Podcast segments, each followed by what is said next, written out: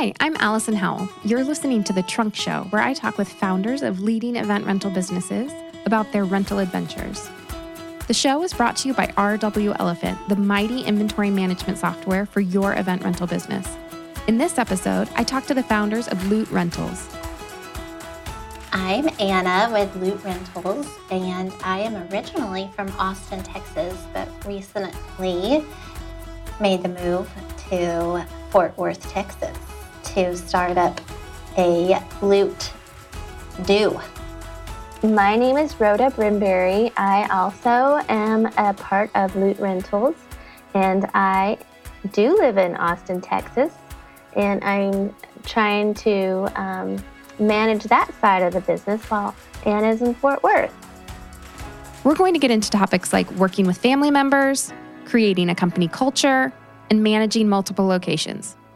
All of that and more is coming up on The Trunk Show.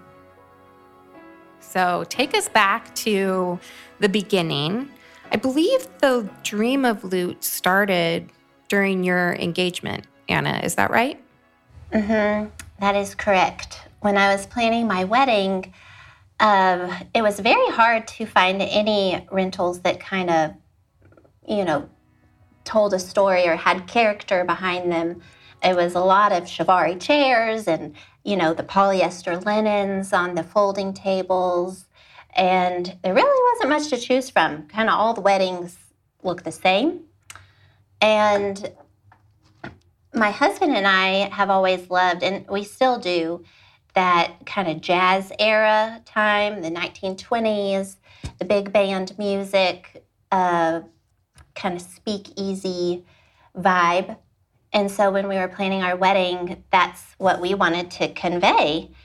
And uh, so, really, what I was left to do, because there was nobody renting vintage things, I went and had to go and buy uh, vintage china and flatware and linens and all the centerpieces for the tables and the decor. And it just was a huge job. And uh, so I employed, I don't know, um, inspired, enlisted, enlisted, recruited. yes, uh, my family to help me in that pursuit. And Rhoda was actually living in Fort Worth at the time and had some free time to you know, hit up the garage sales and things like that to help me in my search. And so uh, over time, the boxes started piling up at my parents' house. And, uh, you know, Rhoda was making frequent trips down to Austin. Uh, and she saw the accumulation of everything. And not only is it you know the storage but it's also the cleaning of the items before you can even eat off of them so we just kind of looked at each other and we're like what are we going to do with all of this stuff after your wedding and we had the idea to do rentals kind of simultaneously uh, we just looked at each other and had the you know, same. I think we were driving in the car actually, Rhoda. I think we, we had the idea it. like separately, but then we started talking about it, and I started saying yeah. something, and you finished the sentence with, "What about rentals?" yeah, and actually, um, so we decided that that was going to be the path afterwards, and I was on my honeymoon, and Rhoda went ahead and uh, started getting the word out, and where we would find a lot of the china and things like that was on Craigslist because what brides would do is they would go on Craigslist and buy, you know, a lot from somebody else's wedding, use it for their own wedding, then get back on Craigslist and resell it. Sure. And so it seemed natural to kind of post an ad for the rental aspect on Craigslist.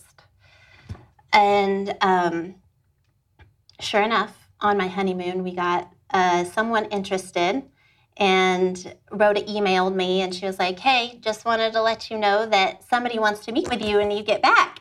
And uh, so I was happy to meet with her when I got back into town and showed her uh, what I had collected out of the uh, trunk of my car, literally.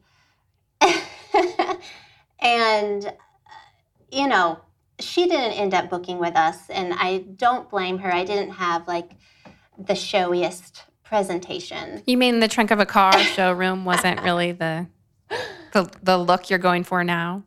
Not quite. And uh, pretty soon realized that that uh, was not going to work, and I got to work on putting up a splash page, and uh, basically all that was was just hey, this is who we are. We had the name by then. Rhoda had dreamed up the name, believe it or not. And like literally in a dream? Literally.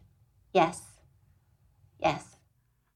Okay, wait, you got to pause the story and tell us that. You like woke up and you were like, loot. Yeah. It has to be loot. It's really as simple as that. We had, I feel like, stayed up really late one night just thinking up a bunch of names and nothing really sat.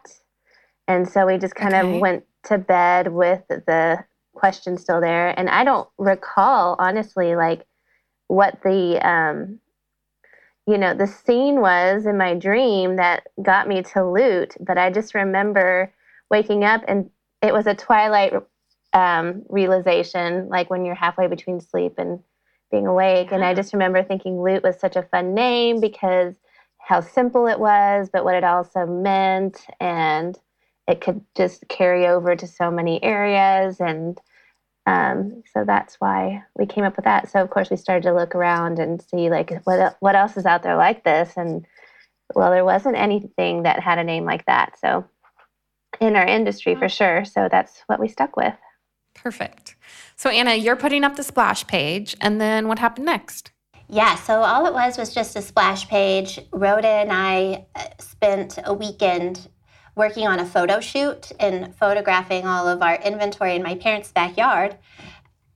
and um, we, I had made like um, a catalog, like a PDF catalog, and you could download that from the splash page.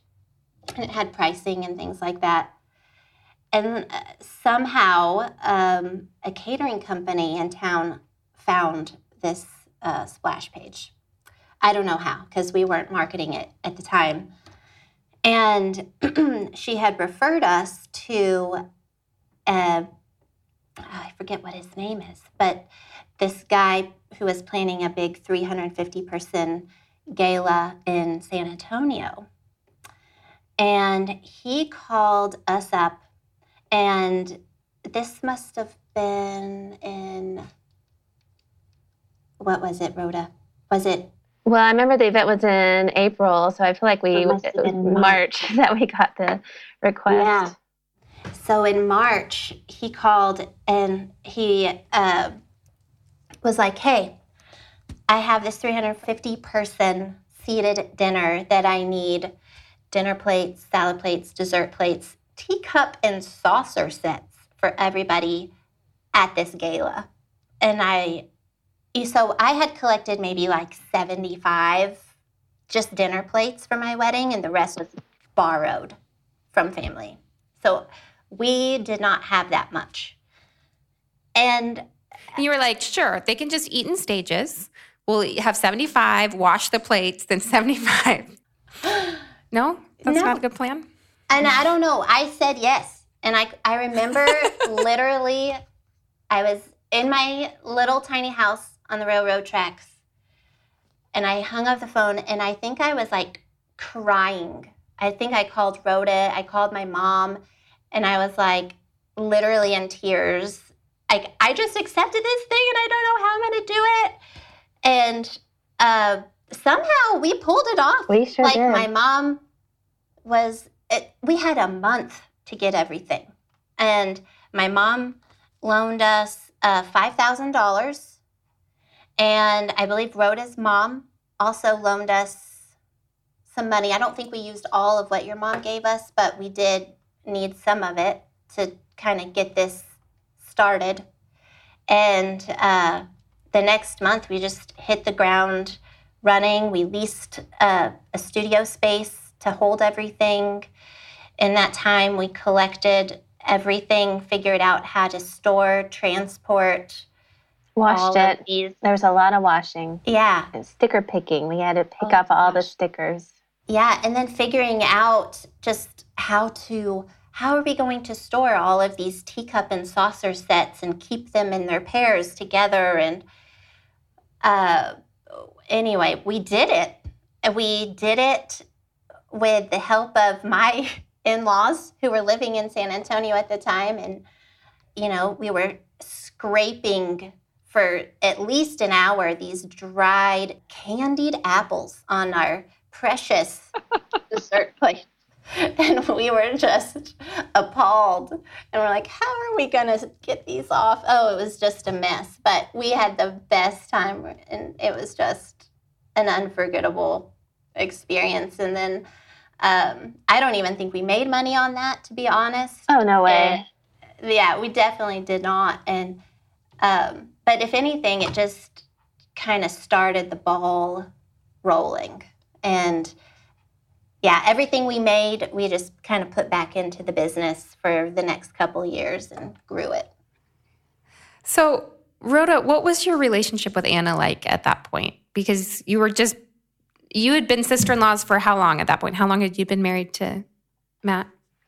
Well, I guess eight years, maybe? Yeah, because I got married in 2010. Oh, yeah, now it's 01. Yeah. Okay, so yeah, um, our relationship, well, to start, I'm 10 years older than Anna. And so when I first met Anna, she was she was still a kid, you know? She was in high school and I was just a thriving adult. but no, I was in my 20s and we were definitely I was like I was 16 or so. Yeah. So yeah. like we weren't really like contemporaries. We weren't like on the same plane. We weren't doing the same type of thing. Um, so we didn't connect on uh, uh, for a while, to be honest, in our relationship. Also because we never lived near each other. Sure. And so I feel like through the process that Anna was going through with her wedding planning, uh, we grew together a lot in that. Um, and she, you know, before that too, I had I was in a space in my head where I was starting to um, become an entrepreneur and thinking up some cool ideas of things to start businesses in. And, you know, sometimes there was a lot of ideas that were floating about in my head, and sometimes I wouldn't be taken taken very seriously um, mm-hmm. by some people that I pitched to. And I remember Anna like was very kind and um, I she has always been involved in fashion and I had some ideas that were fashion related, and so I would pitch some ideas to her, and she was just always so receiving of them. Not necessarily that if they were good, but she took me seriously, and I appreciated that. And so, like when the idea of Loot popped in to our heads, I had already known that Anna was serious about cultivating new ideas and building them, and while I never anticipated in my wildest dreams that we, w- we would ever be business partners, I think it was a natural growth for both of us. And eventually we grew to be on the same plane, um, even though our ages were so different. So, was there ever a moment when you felt like that was a risk to become business partners, like that yes. it would impact your relationship negatively, or did you? It, did it always feel like, oh, this is the natural next step? Oh no, uh, I don't know what, how you feel, Anna, but I was always nervous about that because she was my sister-in-law, and um, you know, you've always heard don't don't go into business with your family or friends, and I think we we knew that was a risk, but we were willing to take it. Mm-hmm. And I think that it happened so organically. Like when we started, it really kind of started as I mean, I would say it started as a hobby, really, you know, because we were just kind of doing this together, trying to get, you know, some stuff for my wedding. And then it was just, it kind of just took off from there. We didn't really have a conversation about it, you know, it was just so natural that we just were working together on my wedding, and then it was just what's next. okay, what's next? Yeah, you know? and we still kind of go like that. It just seemed like mm-hmm. yesterday we were visiting Fort Worth again, and now she's there. And so we were just like, yep, just go. We'll figure out the rest afterwards. And it's funny now because when we started, I was living in Fort Worth and I had my two toddlers, and I was driving up, driving down to Austin um, all the time to work the events with Anna on the weekends. And it's like we've switched. And now yeah. she's there with her two that are about, you know, a little older than my two were at that time. But it's like we just can't quit Fort Worth. right. Well, and it's interesting that you have switched places in your family roles too. Like, uh, but that your family has been involved throughout this whole thing. I mean, it started with the family wedding. You did your first big job in San Antonio with your in laws, Anna, but your parents on either side are loaning you money. Like, mm-hmm. you've had the support of people around you that have really made made that happen with you guys. Totally. So, after that job in San Antonio, when you had now setting for 350 people, like was it mostly just china in your collection or did you have furniture too? Did you have lounge groupings? Or like what was the what was the vision at this at that point? Like what did success look like to you two? Like what were you guys thinking is like what's our goal? Um well i guess i can start that. So to answer that second part of the question, there were there was no goal. Like we never did any um, business planning. It was just this like steamroller effect of where we started with this, and then, um, you know, we had met other people that were doing something similar um, in California, and so we we're like, oh, this is possible. Well, let's just go ahead and go after it and just keep accumulating and I joke sometimes how it's like a hoarding problem that has turned into a a successful business. And um, hoarding is a strong word and, and not to be taken lightly, but we get a lot of um, excitement behind you know beautiful items that we would love to offer for our collection and um, mm. we I think out of the two of us, Anna takes, uh, she might be more of the risk taker than I am. Um, but always throughout our pursuit, we've just kind of had this like, well, if we ever tank, then at least we can sell this stuff off and we'll at least break even. And so, like, it was an easier undertaking with that kind of knowledge. So the planning net didn't happen for like three or four years until after we started, really. Yeah, I remember talking and being like, I just really hope that we can do two events a month. Oh that my gosh, do you so remember? Oh god, great. And um, I, that first year just kind of surprised us both. I think because you know we were doing multiple events every weekend, and um, just was very unexpected, and we just kind of rolled with it. Seems like from the very beginning of your business, you've been able to capture something really authentic about Austin. Um, so, first, could you just describe, like, what do you think is essential about the Austin vibe or the culture and style of Austin? Mm.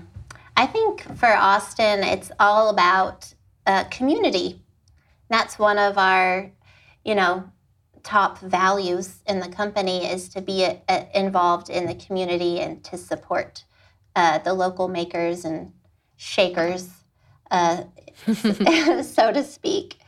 And, uh, you know, everybody's just kind of supporting uh, one another. And it's a very creative city.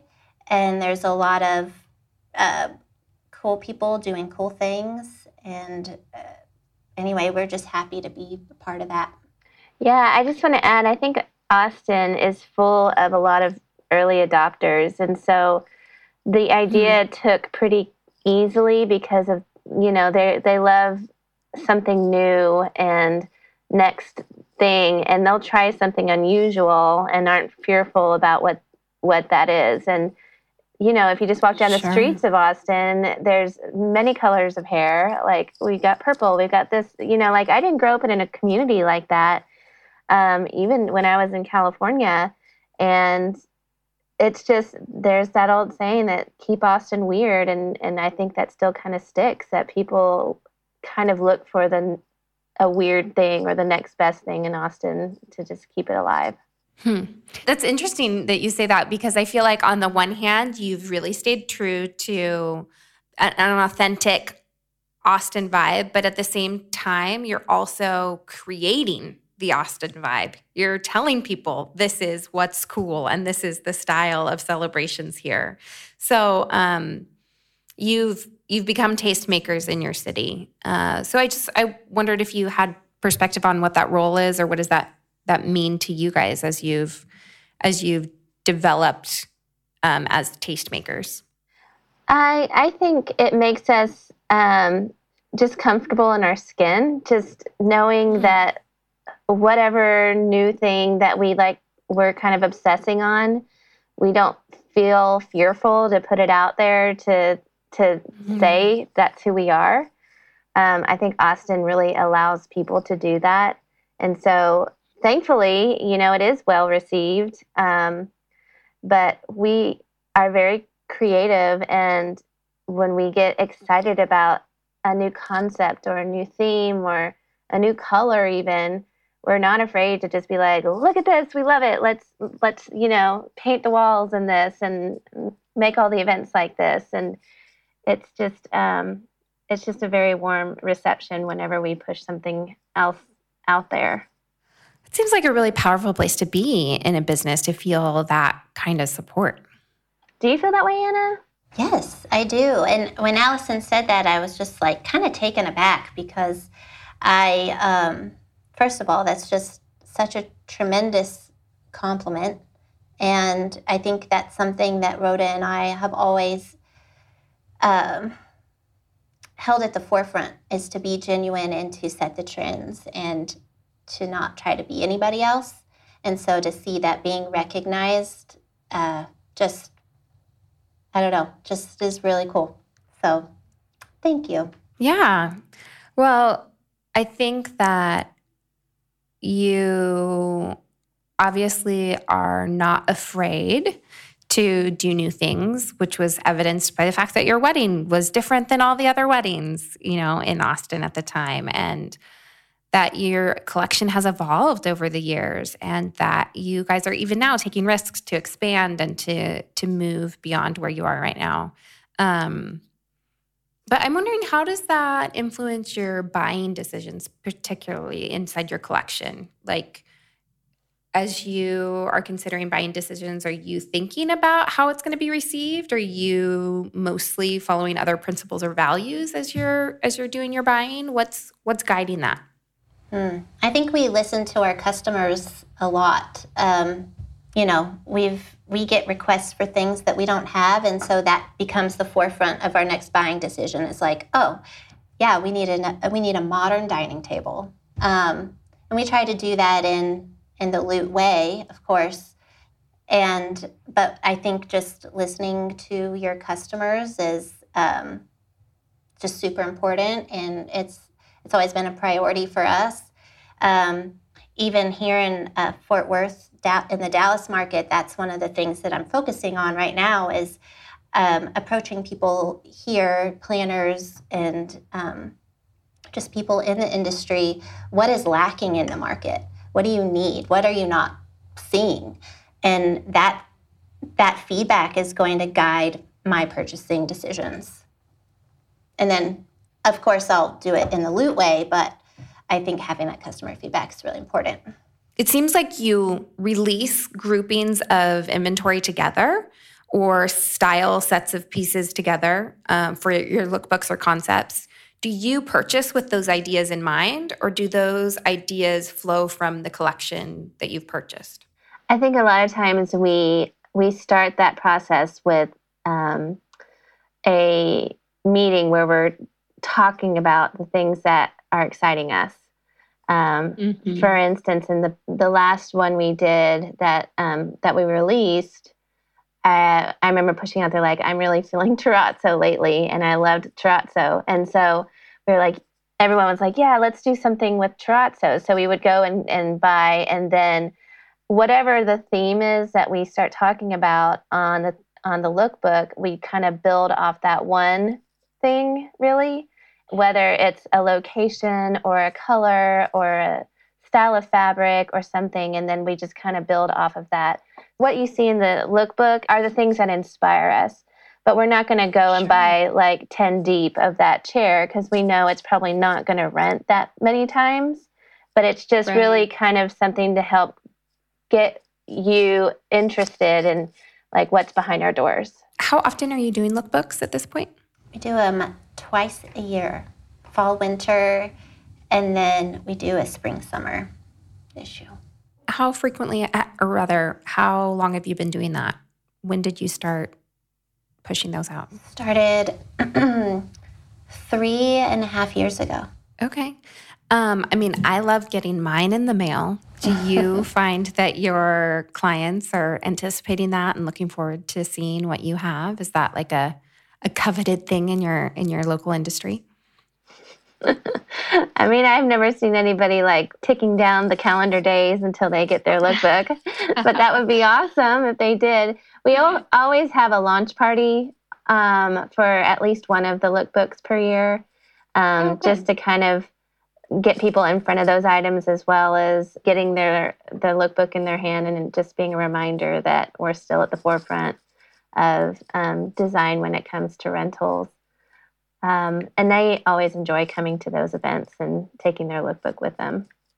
Yeah, well, it seems like a coordinated effort makes it have even more impact than just like, oh, here's a piece that I'm interested in these days. It's like, oh, here's the collection. Here's how we pulled it together. Here's what's inspiring us. Here's an event. Here's now all the social media buzz all about it. So it's not just a, a whim, it's a, a real um, concentrated effort to make an impact.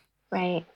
It seems like you've been able to partner with artisans or find other local makers who are really great at their craft. And so you're not just buying mass produced products from other people, you're also really investing in other goods that are handmade, even if they're not made by Loot hands. Oh, yes, that's very mm-hmm. true. We do honor um, the craft that goes into making products and do our very best to um, find handmakers, but also people in the Austin market and in Texas now that we're kind of expanding and supporting sure. their businesses. Yeah. Well, it seems like that's, um, I mean, that's a, a beautiful thing to do, I think, to support people who are around you. But it's also a bit risky in rentals because you're always balancing the longevity of a piece, right? Like you want it to be beautiful and unique and lovely, but at the same time, not so delicate that it's going to like only last one rental. So, how do you find the balance there when you're looking at new items that maybe weren't necessarily built for rentals? Mm-hmm. Well, with some of the artisans that we work with, uh, we work out an agreement with them to where it's almost we're not buying the inventory outright. Um, so we're partnering with them and it's kind of like a cons- almost like on consignment for rental, if that makes sense. You've had some great employees over the years, and you have a really strong team at this point. Um, I'm I'm wondering what you think you've done to attract those people and keep them. Well, um, one thing that we love to do when we have a position open and invite somebody to interview, uh, we ask them to make a Pinterest board for us. And it's not, we don't want to see like, show us your favorite furniture or show us your apartment.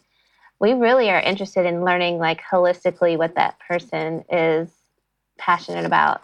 So mm-hmm. if it's a quote you love, put it on there. If it's a color you love, put it on there. If it's a tree that you love or a vacation spot. And it's fun to look at the board like and as a whole vision board to see like everything that's happening in that person's head in pictures. Um, and it's a great starting um, conversation starter to ask them to go through their board and just say, like, tell me why you put this. Yeah. It is helpful to relate on some level and figure out, like, okay, this person's going to work great in this capacity because, like, they speak that same language that we speak. Yeah. I'm interested to know is there something that you do to recenter yourselves or your team back to the values that you want to embody as a company? I like that question because it's we're in a different like dynamic now that Anna's not here. And so I feel like our challenge, and uh, we talked about it like the day before she left, is making sure that we're always staying connected. And how do we do that? And how do you start a new location that carries over the same values. So, to answer that question, I, we practice a lot of transparency, I think, with people in the mm-hmm. company. Um, we are just, you know, it took us nine years to figure out, I guess, that it's important for them to know what's happening, you know, mm-hmm. behind our door and wh- where the numbers stand and why we're doing all this. Um, so we did we did develop our you know, our core values that are kind of transparent on the website as well to just show these are the things that we're focused on um, and making sure that everybody in the company is aligned with that. Um, but also, if there's some bumps in the road that we experience, we're not going to hide that. Like, hey, you know, if we're having a slow month here and there, you know, this is what's going on don't worry, we'll be fine, but just, you know, keep it in mind and just including them in all that kind of stuff, I think is helpful for them to feel more part of the big picture. And I also think having um, team retreats and ways to bond kind of outside of the workplace is also um, some, it's something that Rhoda and I have always done, and it really builds like the family culture that we have. I hope you enjoyed hearing from the founders of Loot Rentals in Austin and Fort Worth. Check out the show notes to find links to the Loot website and Instagram. While you're digging into the show notes, look out for the link to join the RW Elephant mailing list. That's where you can find more inspiring event rental industry resources and happenings. Stick around to hear my lightning round of questions with Anna and Rhoda. Anna, ramp or lift gate? Ramp. Rhoda, sole proprietorship, LLC, S Corp, offshore dummy corporation. LLC filing as S Corp. Anna, a business book you'd recommend? Scaling Up by Verne Harnish. Okay. Is there a podcast you love, Rhoda? Ooh, How I Built This, Guy Raz. Ooh, I like that one too. Uh, who inspires you, Anna? My mom. Hmm. Rhoda, dream buying trip destination. Morocco. Mm. Do you guys have it on the books? Not yet. Okay. Uh, Anna, is your personal style different than your rental collection? My vibe is a part of the rental collection. Got it. Yeah. Rhoda, three things outside of work you love to do swim at Barton Springs, play music with my family, and hike with my family. Uh, Anna, what's a business tool you couldn't live without? Google Docs. and Rhoda, what's the next big trend in rentals? Oh, I want people to have um, device hookups inside their tables that are nice looking. Yeah, that's a that's a good idea. Um, okay, so here's my final question. You can each answer it. What do you enjoy most about your rental adventure? Um, collecting more and more things. I would have to say tr- yeah, traveling and buying and doing it with family, with Rhoda. Mm. it's the best. It's so good. Thanks for listening to The Trunk Show, brought to you by RW Elephant.